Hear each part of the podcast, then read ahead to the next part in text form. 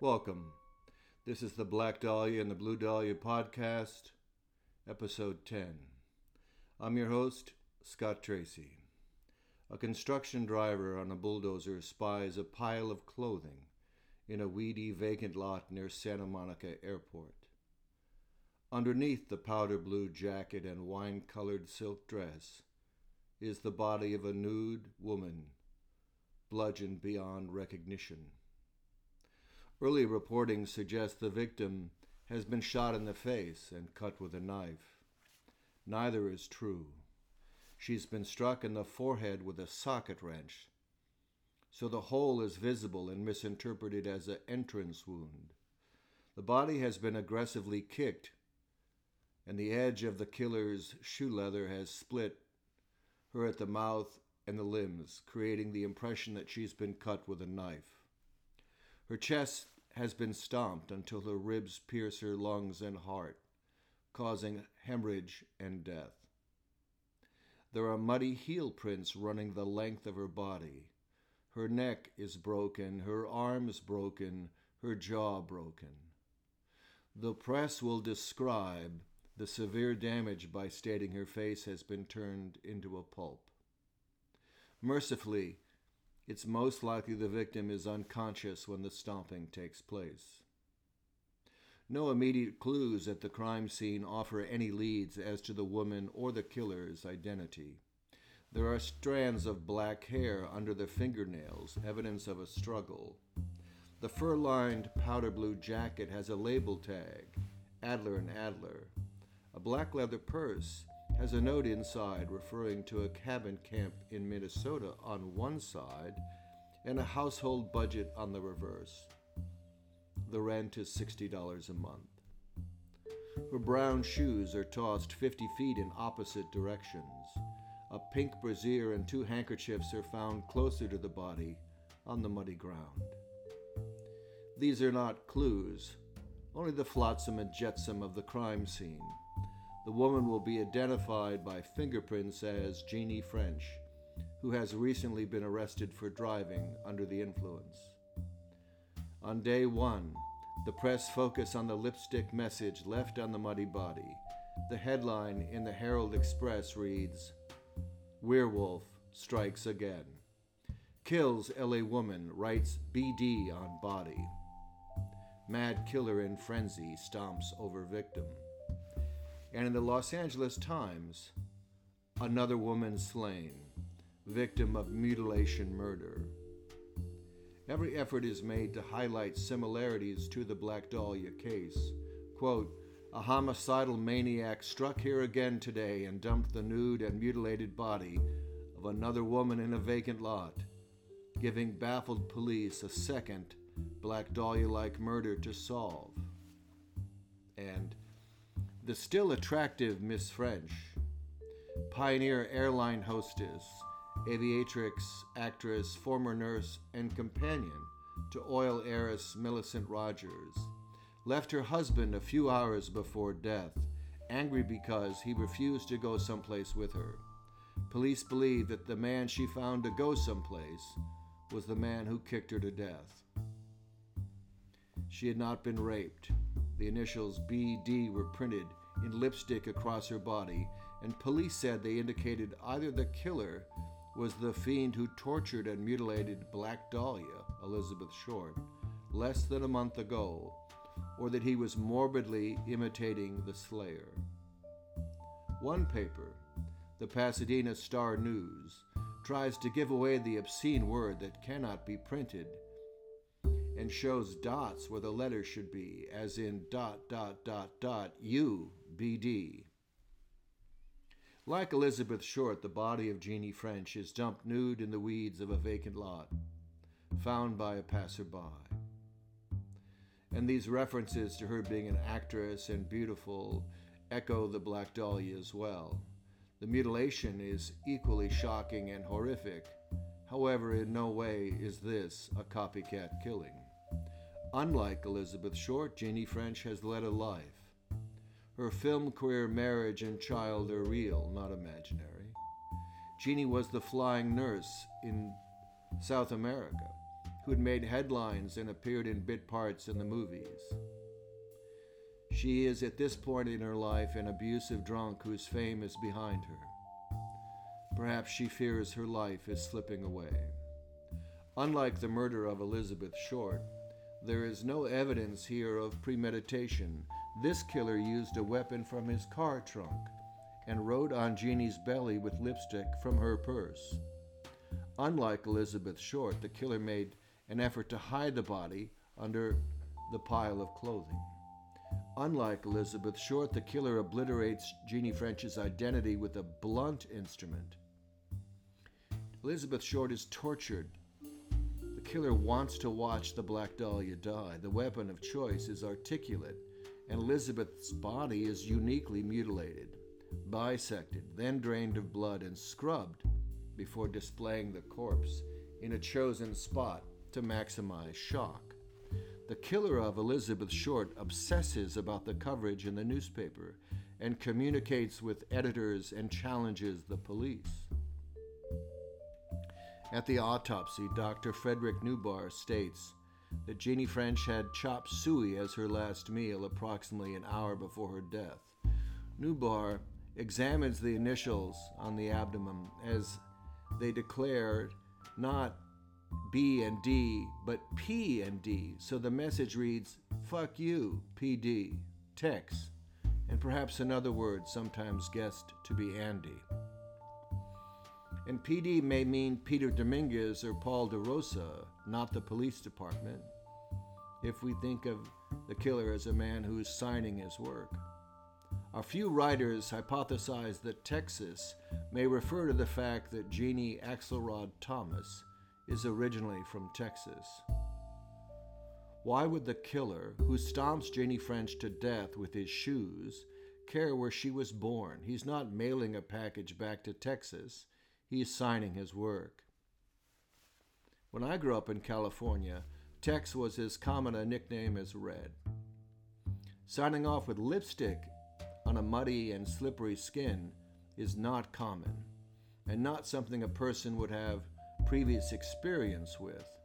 One can understand how the words and letters are imperfectly printed. The lipstick is slick and the flesh is wet and curved.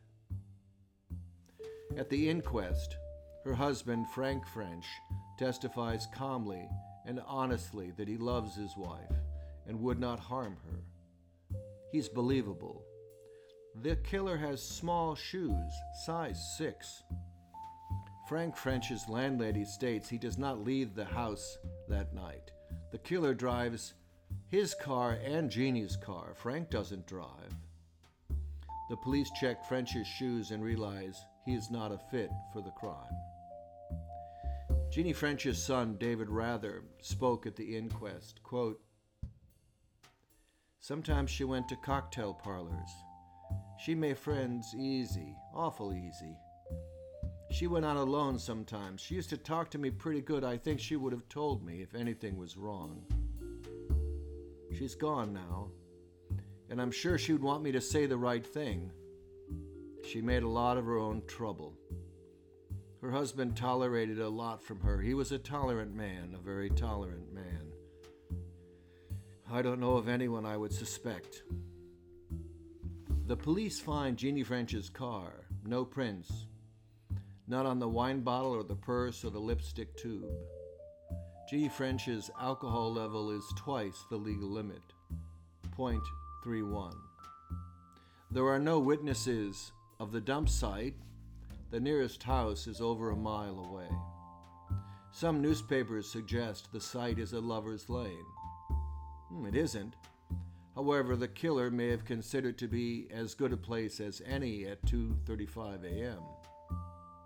There is fresh blood in the street. It appears Jeannie was knocked unconscious in the road with a socket wrench and then dragged 15 feet, then stomped to death.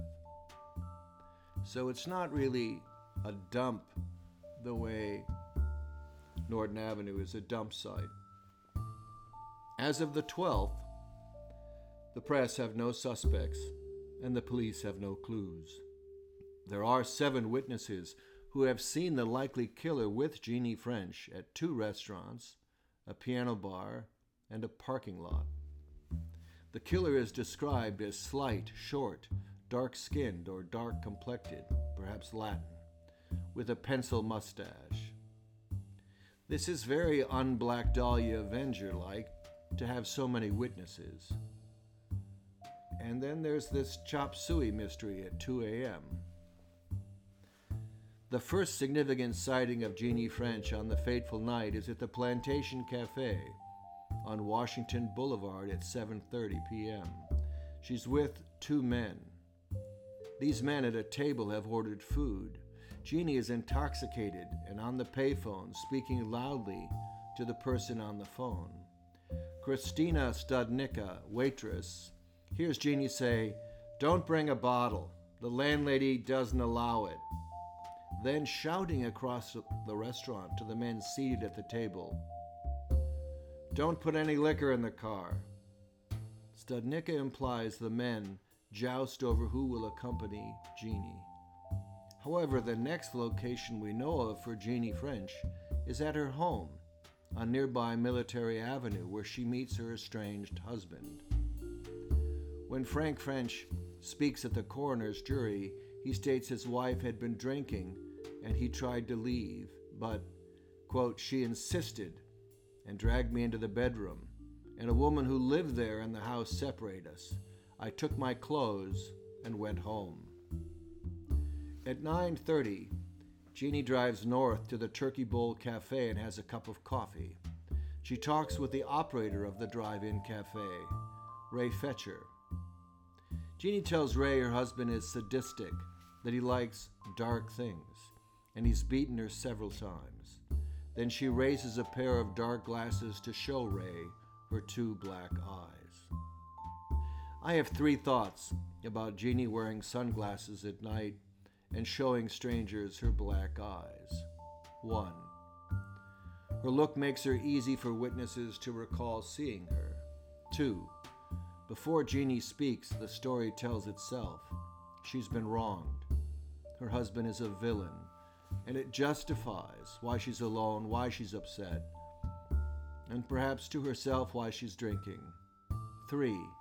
Her black eyes means she looks like a victim to a predator. Witness Marshall Watkins stops at the Turkey Bowl to buy a newspaper and notices the intoxicated Jeanne French talking to another drunk woman.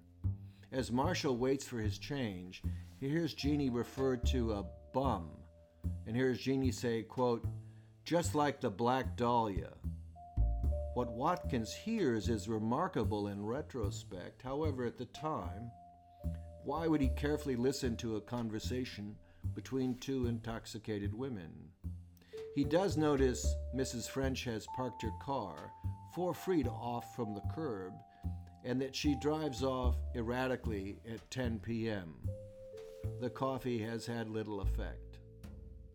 Jeanne heads back to Culver City and enters an unnamed bar at 10421 Venice Boulevard.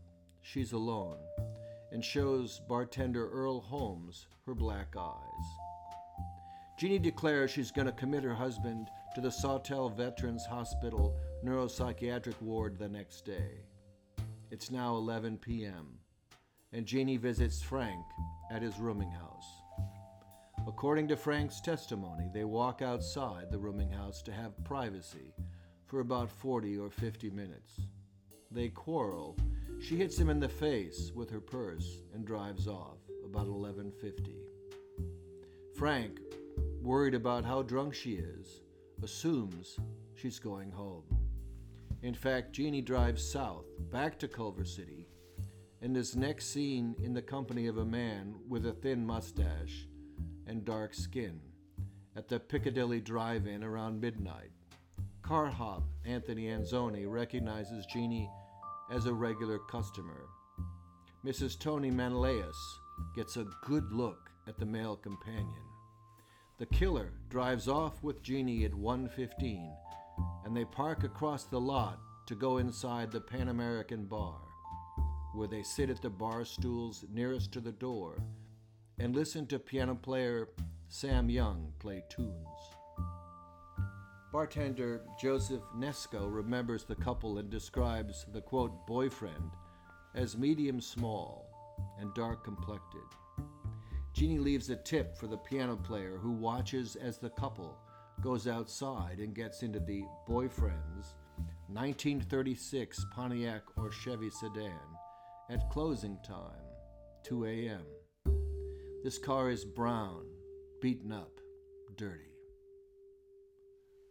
According to her autopsy, Jeannie has chop suey.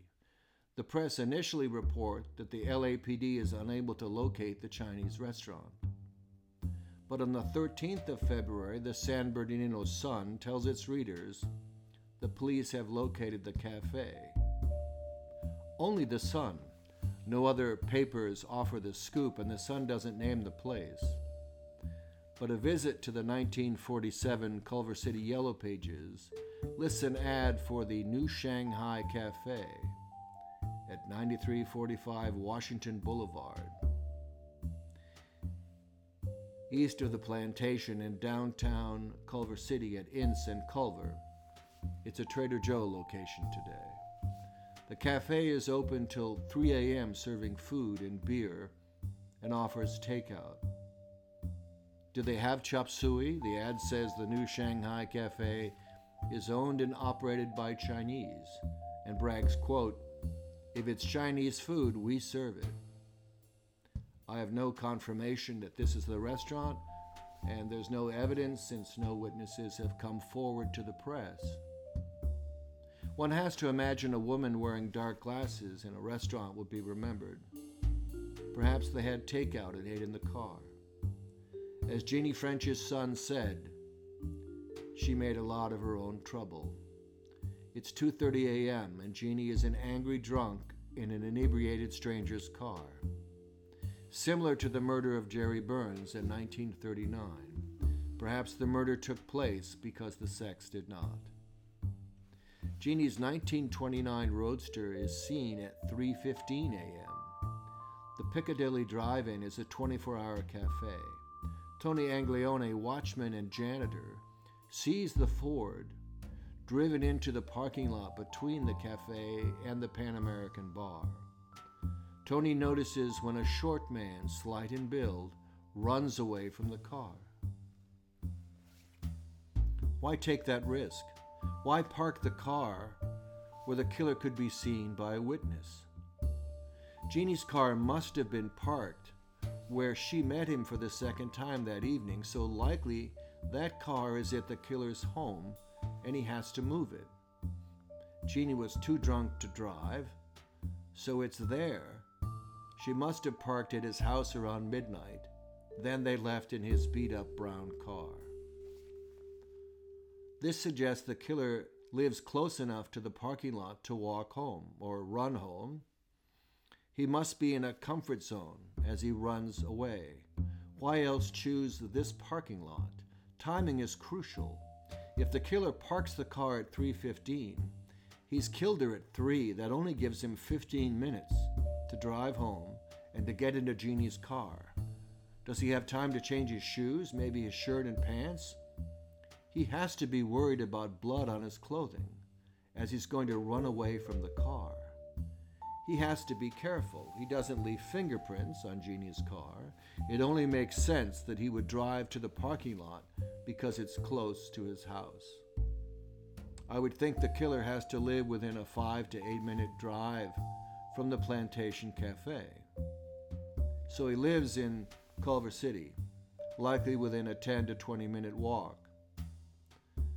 Perhaps the police canvassed the area with photos of Jeannie's chopped 1929 Ford Roadster. Perhaps someone would have noticed a 20-year-old car outside a man's house after midnight, but apparently not.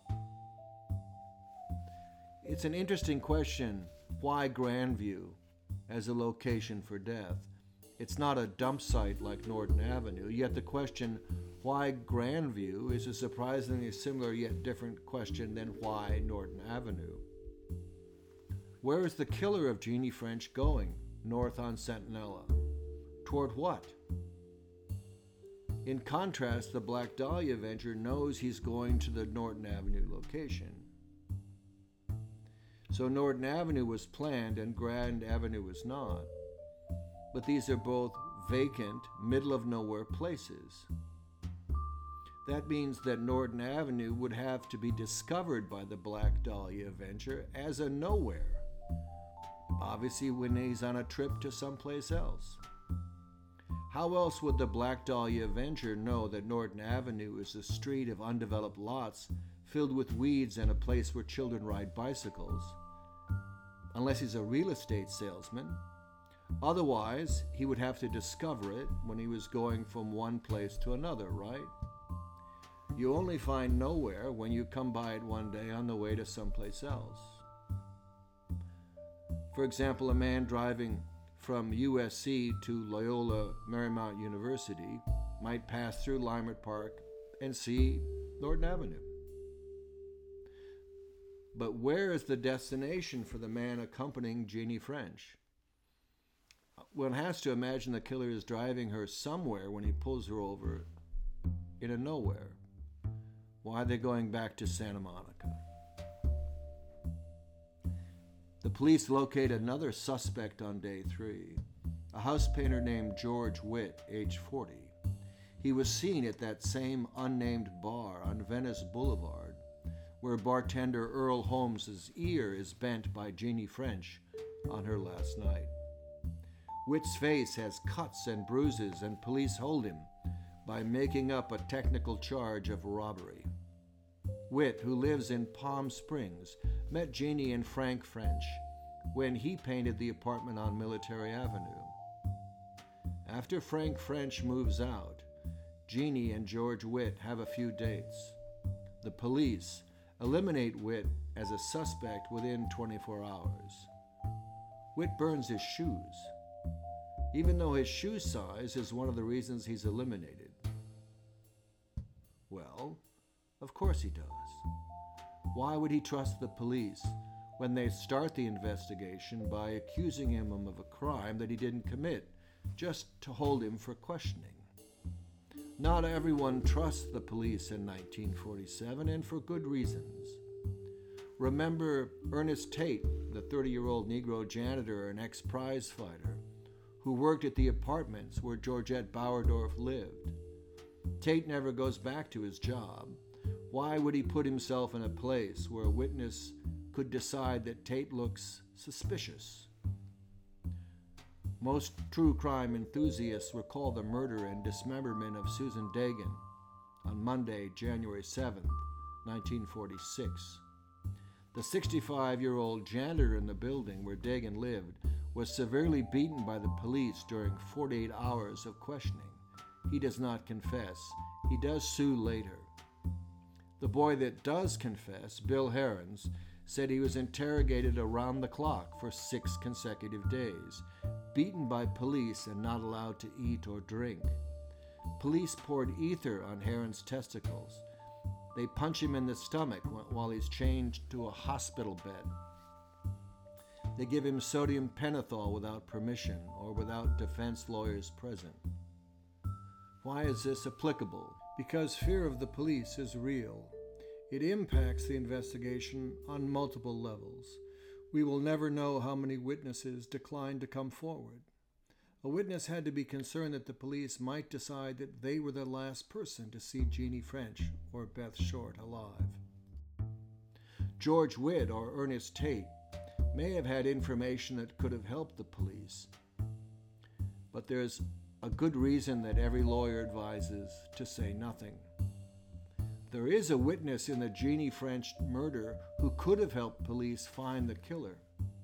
Waitress Christina Studnicka saw 2 men at the table at the Plantation Café at 7:30. Who was that second man? What a difference it would make if they located him. He clearly knew the other man. We're turning our focus to the perception of Jeanne French from the first headline, and she is another woman. We remember Jeannie's name today and discuss the facts of the case only because of the potential Black Dahlia connection. Another woman is language one might typically hear in divorce court. The flying nurse has lived a life of accomplishments. World War II nurse, pioneer airline hostess, private nurse for the worldly rich, who travels to Paris and to Manhattan. A bit of a contrarian, but a courageous and rebellious woman who breaks the glass ceiling and then fails at domestic life. Jeanne may have felt more comfortable in a parachute than an apron, and she lived a life that ends in tragedy. In death, however, her destiny is to be a moon to the Black Dahlia planet. Simply, Jeanne is reduced to being another woman because her horrific murder happens on February 10th, not January 10th. Imagine that. Because of the way the press creates perception, Jeanne French is reduced to an X on the Black Dahlia map because she's been murdered in the wrong month. These headlines that describe the deaths of Jeanne French and Elizabeth Short as mutilation murders serve to create a false sense of commonality. It's misleading, and this is a misconception that bleeds over to other myths of association. The focus on the potential that the Mad Butcher of Kingsbury Row as a suspect in the Black Dahlia murder exists only because the killer, also known as the Cleveland Torso murderer, purportedly sent a letter to the Cleveland police in 1938 saying, "You can rest easy now. I've come out to sunny California for the winter." In the letter, the author claims to have buried a victim's body on Century Boulevard between Crenshaw and Western in Los Angeles. No body is ever found. The Mad Butcher of Kingsbury Row is a missionary serial killer. His victims were destitute inhabitants of a shantytown creekbed area on the outskirts of Cleveland.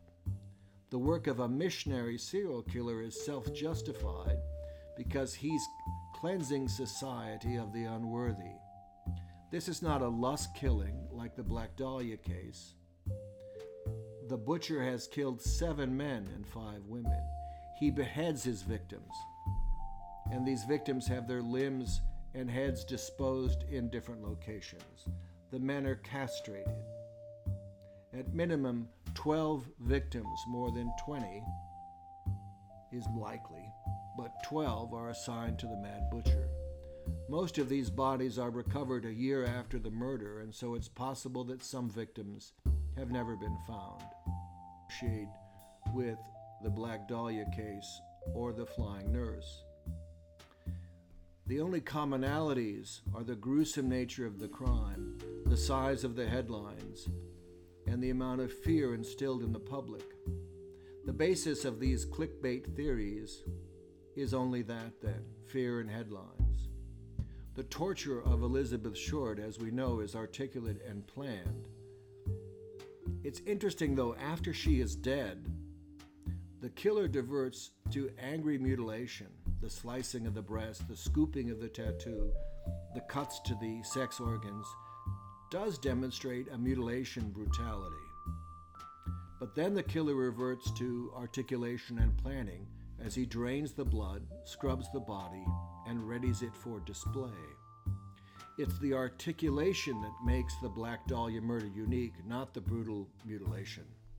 This evolution from torturer to brute to mortician is the journey of the avenger that these clickbait noisemakers fail to consider. But what happens if I examine the 3 parts of Jeanne French's death? He strikes her in the face with a tool found in his car. Then he drags her to the mud and stomps on her face, her neck, her arms, and chest. A bone pierces her heart. This is hard physical work. The weapon is his body. Then he picks up the lipstick case, which belongs to her, something feminine and personal. Women choose their color. They choose their brand. He signs off using her lipstick, then hides the body under her clothes, and Jeanne disappears from view. He hides his work after signing it. So he violently hits her with a tool to shut her up. He unleashes an inhuman amount of anger as he extinguishes her life, but then why leave a note? It's an oddly personal act after violently depersonalizing Jeanne French by obliterating her face and crushing her body. I associate notes with suicide, not murder. And fuck you is a bit redundant after you have done what he has done. Who is the killer communicating to?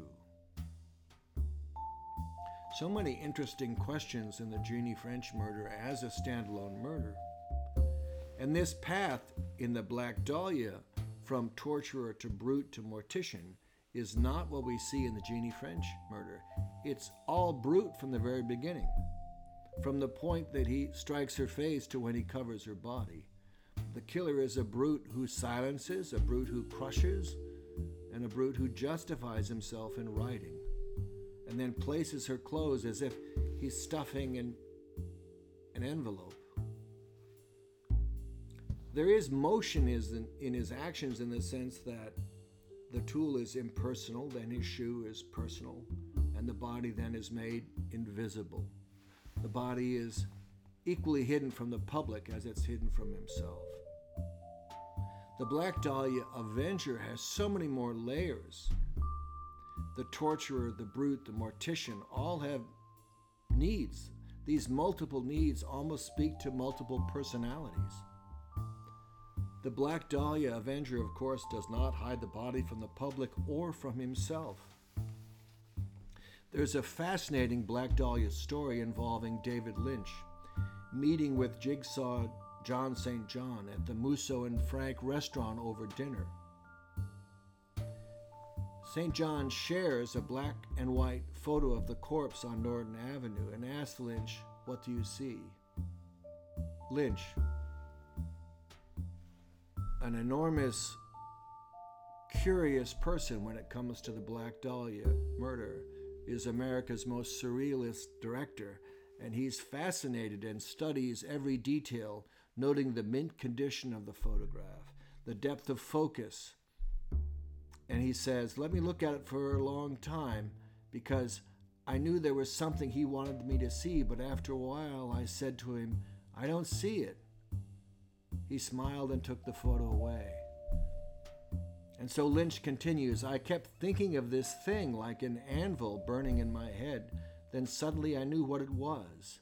That picture was taken at night with a flash, and it opens up a whole realm of possibilities regarding the case." Indeed, this indicates more items sent to the police than we were aware of previously. The photo is a trophy, proof of accomplishment. It explains why he felt no problem giving back these other trophies. And certainly, it means he has a darkroom and camera equipment, so the killer has a middle-class level of income. So the photography may be the vector that connects the path of the killer to the very photogenic Elizabeth Short. The body of Jeanne French is invisible. The body of the Black Dahlia is visible. So there is an indication of so much planning here as well, to bring the camera, perhaps a tripod, pose the body, have time to set up the shot. The planning involved in the murder suggests that the Black Dahlia Avenger may be a serial killer, and it begs the question that isn't easily answered: how can the police know when a serial killer begins killing? And so I'm going to quote John Douglas's commentary on the Black Dahlia case because I find it very appropriate. Quote, "Elizabeth Short longed for something that always eluded her. She was young and emotionally vulnerable and needy, with a highly dependent personality. Because of her lifestyle, she was a high-risk victim. Like Blanche Dubois, she relied on the kindness of strangers. She could easily be targeted by anyone who wanted to dominate or hurt women. He could have spotted her a mile away.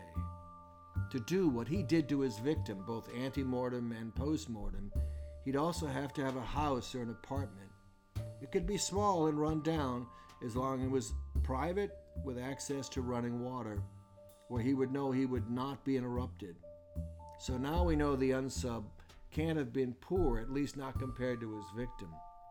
He had to have some money for rent as well as car expenses. And this is not the type of crime we'd expect a jealous boyfriend to commit in the heat of passion. Nor is it the action of a frustrated suitor, who in a drunken frenzy murdered her when he learned this girl was the ultimate tease. These scenarios, or one involving a female offender, don't match the profile of this unsub, as evidenced by the crime. Lust crime killers have disorganized personalities, yet this unsub was able to imagine, plan, and carry out this time-consuming, complicated crime. For this reason, we'd expect him to have some criminal history before his encounter with Beth Short. You don't jump into this kind of thing without some criminal evolution and development. If we saw this case today in isolation, we'd still know immediately that we are dealing with a serial killer. One more thing. There's a theory concerning the placement of the body of Elizabeth Short on Norton Avenue. It's suggested that the positioning of the arms is inspired by a relationship of the killer to the works of Man Ray. Steve Hodel sees a similarity between Elizabeth Short's bisected body and Man Ray's photograph, The Minotaur.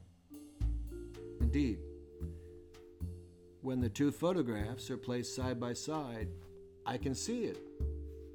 But I could also place a picture of Elizabeth Short next to a picture of a woman celebrating the Day of the Dead. And that resemblance, in the manner in which sugar skull makeup mimics the slice across the mouth, along with the dark eyes and the flowers in the hair, is remarkable.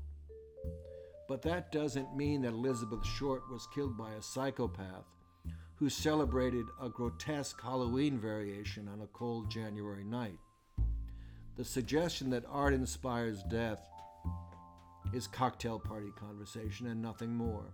It takes us far beyond the idea of a killer taking a photo at night with a flash as a trophy. There's no intellectual basis for any conclusion that links surrealism and murder. The shock of surrealistic images was purposeful. The art movement was a response to the horror of World War I. It's not an excuse for external violence and bloodshed. Dismembering is what war does. Soldiers and nations are cut to pieces. Allow me to turn this around by asking the question of the day. Raise your hand if you've been to the Louvre in Paris and observed the Greek statue without arms, and upon leaving the museum you have thought, well, I'm inspired to hack the limbs off attractive women in the manner of Venus de Milo. No, of course not. Death and the fear of death inspires art, not the other way around. The troubled figure, for example, at the center of Edvard Munch's The Scream, is inspired by a Peruvian mummy that the artist observed at a Paris exposition. Surrealist images challenge and inform us. The soul of art inspires internal activity, retrospection, dialogue, and debate. The idea that art inspires death is a notion that's little more than chewing gum for a lazy brain.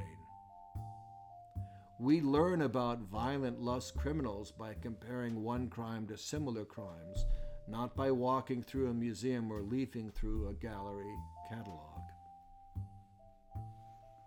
Steve Hodel sincerely believes his father is a serial killer. He concludes that George Hodel murdered Georgette Bauerdorf, Ora Murray, Jeanne French, Lillian Dominguez, Gladys Kern, Mimi Boomhauer, Jean Spangler, and Louise Springer, in addition to Elizabeth Short. There is no reason to embrace that supposition. One only needs to examine the various signatures of these different murders to understand there is no one-size-fits-all solution to these crimes, and I think we've handled it very well in this episode. Most mystery crime readers may not be aware of the murder of Lillian Dominguez. She was a 15-year-old girl stabbed while walking with her friends after a school dance in a safe Santa Monica neighborhood on October 3rd, 1947. She was attacked by a stranger who ran at her with a needle-like knife and delivered a blow to the chest. Lillian did not originally understand that she'd been stabbed. She said, "That man touched me. I can't see." She collapses to the sidewalk and then dies on the way to the hospital. Originally, the criminal investigation centered on Hispanic youth gangs because knifing is seen as the weapon of choice in Latin crimes of passion. But the police are wrong initially. This is not a gang. It's a lone assailant, and as the attacks continue, he is given the name The Jabber. On September 2nd, Barbara Jean Morris, age 14, was stabbed in the breast near her home on Euclid Avenue in Santa Monica. It's 10:30 a.m., and Barbara was waiting for a bus to go swimming when a wild, dark-haired 27-year-old man came up and, quote, hit her in the chest. The blade misses the heart. Barbara lives, as Lillian died. These other murders, for example, Ora Murray's companion was identified as Roger Lewis Gardner, age 26, 10 years younger than George Hodel. Mimi Boomhauer and Jean Spangler disappeared. There's no body. There's no crime scene. How could there be any similarity? The primary commonality for these deaths is the fear-inspired Herald Examiner headlines of unsolved violent crimes against women. Steve Hodel is sincere, but I find his theory of multiple killings to be unproven. However difficult it is to disprove a theory, so let's instead ask another question. If murder and torture, mutilation and body placement are art-inspired, why would George Hodel keep killing but stop making art? The body placement of Jeanne French does not show any artistic influence. She's bludgeoned in the road, dragged through the mud, brutally stomped, and buried under her own clothing. Even if everyone can agree that the choice to place Elizabeth Short's body in a certain way creates an image that is satisfactory to an inner urge of the killer, there's no reason to suggest there's a correlation as to why the killer would have tortured Elizabeth. There's no association that this is an idea that it's evidence of motivation or guilt or appreciation of art. The manner in which society digests movies and stories plays a significant role in the way we resolve mysteries in our head. We seek connections. Our brain will see a cloud shaped like Godzilla, or a Cheeto shaped like Jesus on the cross, and feels satisfied.